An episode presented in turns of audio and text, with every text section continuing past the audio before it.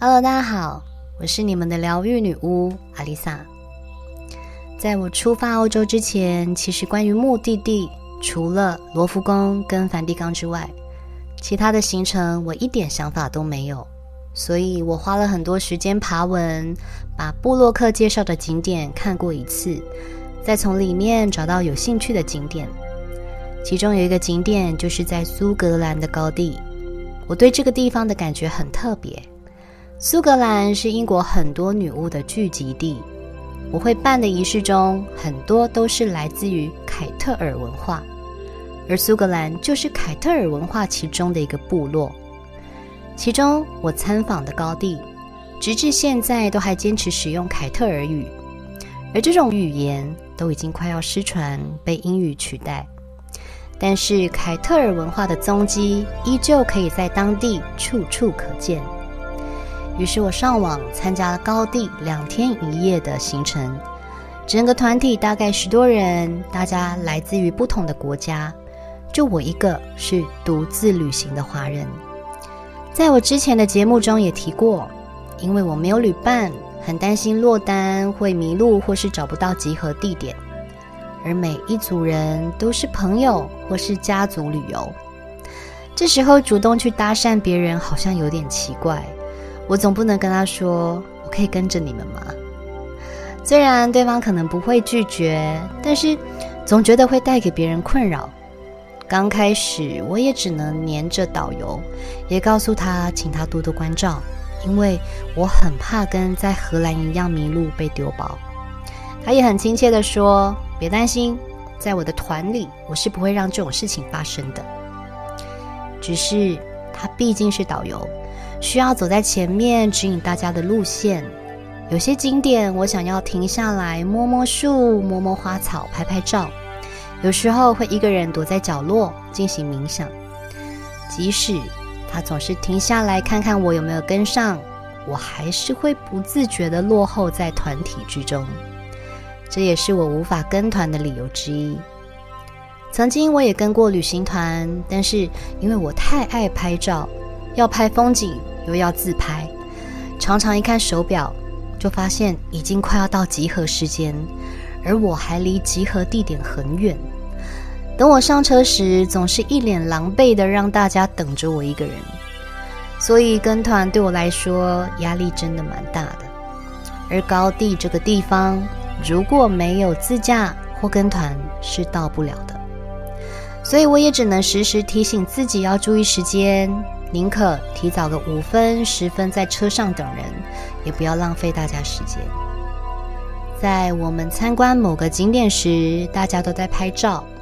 我也只是顺口问问其中一组加拿大的团员需不需要帮他们拍照，他们很开心的让我帮他们拍照，接着就聊了起来。直到我是一个人之后，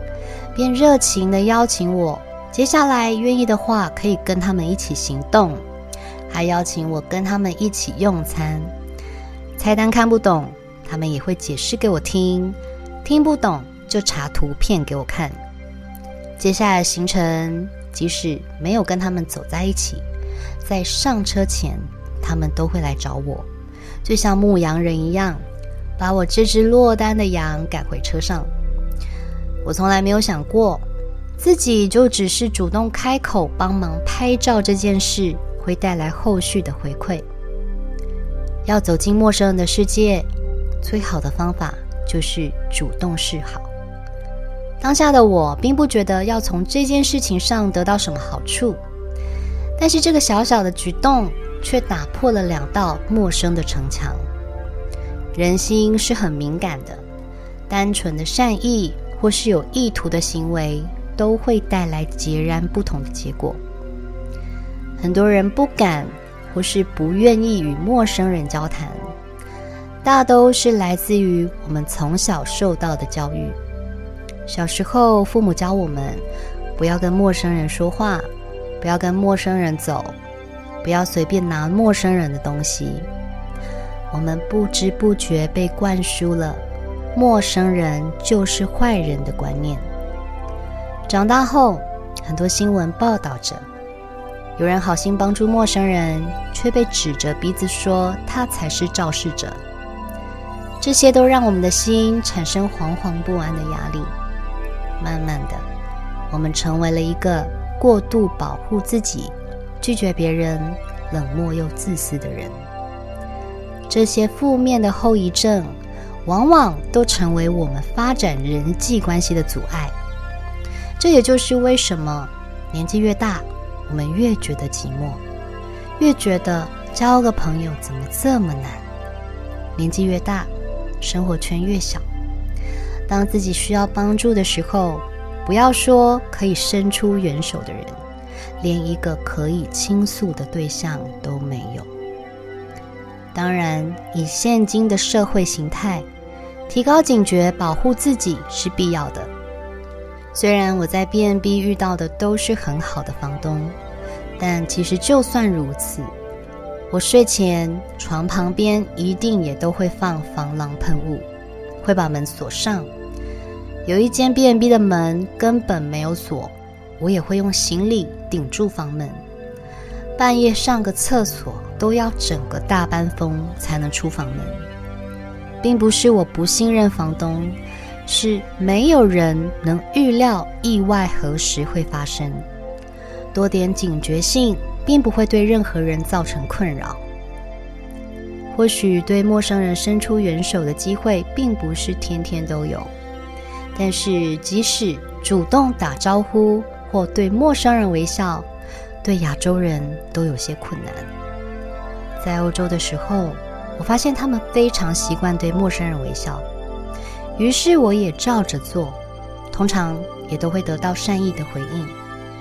结账之后，我也会跟店员说 Have a nice day， 就算他前一秒脸是臭的，这时候也会立刻给我一个充满爱的眼神，告诉我 You too。 在我住意大利的朋友家时，我们会一起去菜市场，或是陪孩子去公园，路人也都会很热情地跟彼此打招呼。我问朋友，你认识他吗？他说不认识啊。即使不认识，都会很热情地跟彼此说声 Ciao。 即使是陌生人，即使这辈子不会再有任何交集，都会让人与人之间产生短暂的情感连结。你会因为这句简单的问候，心里感觉暖暖的，也会有正面的幸福感。这跟我们亚洲人的文化真的相差108000里。我妈曾经还告诉我说，楼下哪一栋的某某看到我每次都会笑，真奇怪，她是不是认错人啊？在我刚开始当柜姐的时候，当时我是第一次从办公室走向人群，每天都要面对各式各样的陌生人。一开始我充满热情，只要经过的人，只要进柜的人，我都会很客气的笑眯眯的跟他们说你好，欢迎光临。但是10个人里大概只有2个会回应我，连一个微笑都很奢侈。上前询问是不是有想要找的款式，大部分的人都面无表情，假装没听到，或是进柜翻了一堆衣服，试穿了一堆之后，连声谢谢都没有，就径自离开了。有一次我遇到一个客人，他看似想要找什么东西，上前询问之后，他完全没反应，继续翻。这时候不服务，我可能会被客诉服务不周。但是如果我再继续问他，他可能觉得我在打扰他，也不知道他是听不到，还是听不懂，还是不想跟我说话。我就故意跟他说了一句 Do you speak Chinese？ 他吓了一跳，立刻害羞地跟我说我是台湾人啦，然后不好意思地离开了。与其说外国人都好热情，说穿了是我们都习惯冷漠了。我们从来不会主动去问别人需不需要帮忙，但只要别人开口，基本上大部分的人都愿意伸出援手。但是在国外，他们主动询问的机会却大得多。即使我笑着说不需要，他们还是会直接帮助我。相反的，有一次我在马德里遇到一个看似也是独旅的亚洲女生在自拍，我问她：“你需要帮忙吗？我可以帮你拍照。”她一脸像看到鬼一样，连忙拒绝我，快速离开了。我可以理解，在国外有很多说要帮你拍照的人都拿着你的手机就跑的疑虑，但是即使真的不需要帮忙，也不用给我一副我好像是坏人的脸，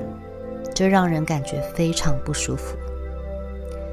不管是什么时候，身处在什么状况，我们都可能有需要别人帮助的时候，但是没有人有义务帮你。很多人跟我说，你这一次出国跟上次怎么差这么多啊？你上次灾难连连欸。相隔4年，我看待事情的角度已经有所不同。离开舒适圈之后，我发现大部分的陌生人都好可爱，我们的表情、肢体语言都会反映出心里的温度。当你不敞开心胸，又怎么会有多的空间容纳陌生人所带给你的反馈？大概也是因为这样的缘故，我吸引到的陌生人都是善良又可爱的人。所以我真的相信，散发出什么样的磁场与能量，就会遇到相同特殊默契的人。对于陌生人，如果心中没有一定的信任程度，又如何带给你生命崭新的体悟？这是互相尊重的基础。谁都料不准，这个陌生人在某个时刻、某一天会跟你发展出什么样的关系，甚至会带来什么无法预测的改变。因为除了家人，我们身边的每个朋友或是伴侣都是从陌生人的关系开始。每一次的陌生交流都延展了我们的视野与心境的宽度。毕竟对方就是个陌生人，即使被拒绝了、被冷眼了、无视了，我们反而不会太在意，不痛不痒。但是如果你得到的是一个善意的反馈，除了这能让你带来好心情之外，更多的是你们能够交换资讯，甚至共享资源，这才是与陌生人交流带来最大的惊喜。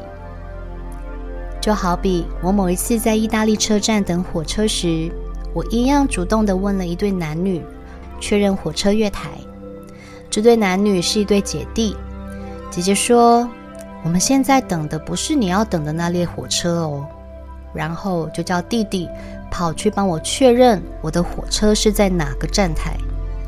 因为我拖着2咖行李不方便离开，弟弟还热心地帮我跑去问站务人员，确认了我的车次是在他们离开之后的下一个班次，要我直接待在原地等就好了。然后我们就开始聊了起来，他们也提供了很多旅游资讯给我，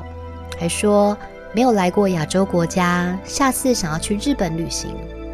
我也提供了许多有关于旅行日本的资讯跟实用的 APP。 虽然只有短暂的交谈，但是彼此都聊得很开心，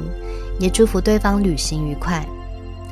而他们的资讯也让我在下一站的旅程少走了很多冤枉路，因为我本来计划要去的地方，有些正在维修，目前不开放。而这些资讯是我出发前在网路上没有查到的。所以，不要害怕跟陌生人交谈。我将每个陌生人视为化身为人的天使或神的信差。他们有些来指引我方向，有些带给我重要的讯息，有些帮我处理我一个人处理不过来的事。要遇到这些人，你总得先释出善意，总得先抛出球。什么都不做的人，即使天使就在你身边，你也只会当他是个过路人。下次遇到陌生人，记得对他好一点，也许在别人眼中，你也是天使。我是 Alisa，我是你们的疗愈女巫，我在9又4分至3月台等你。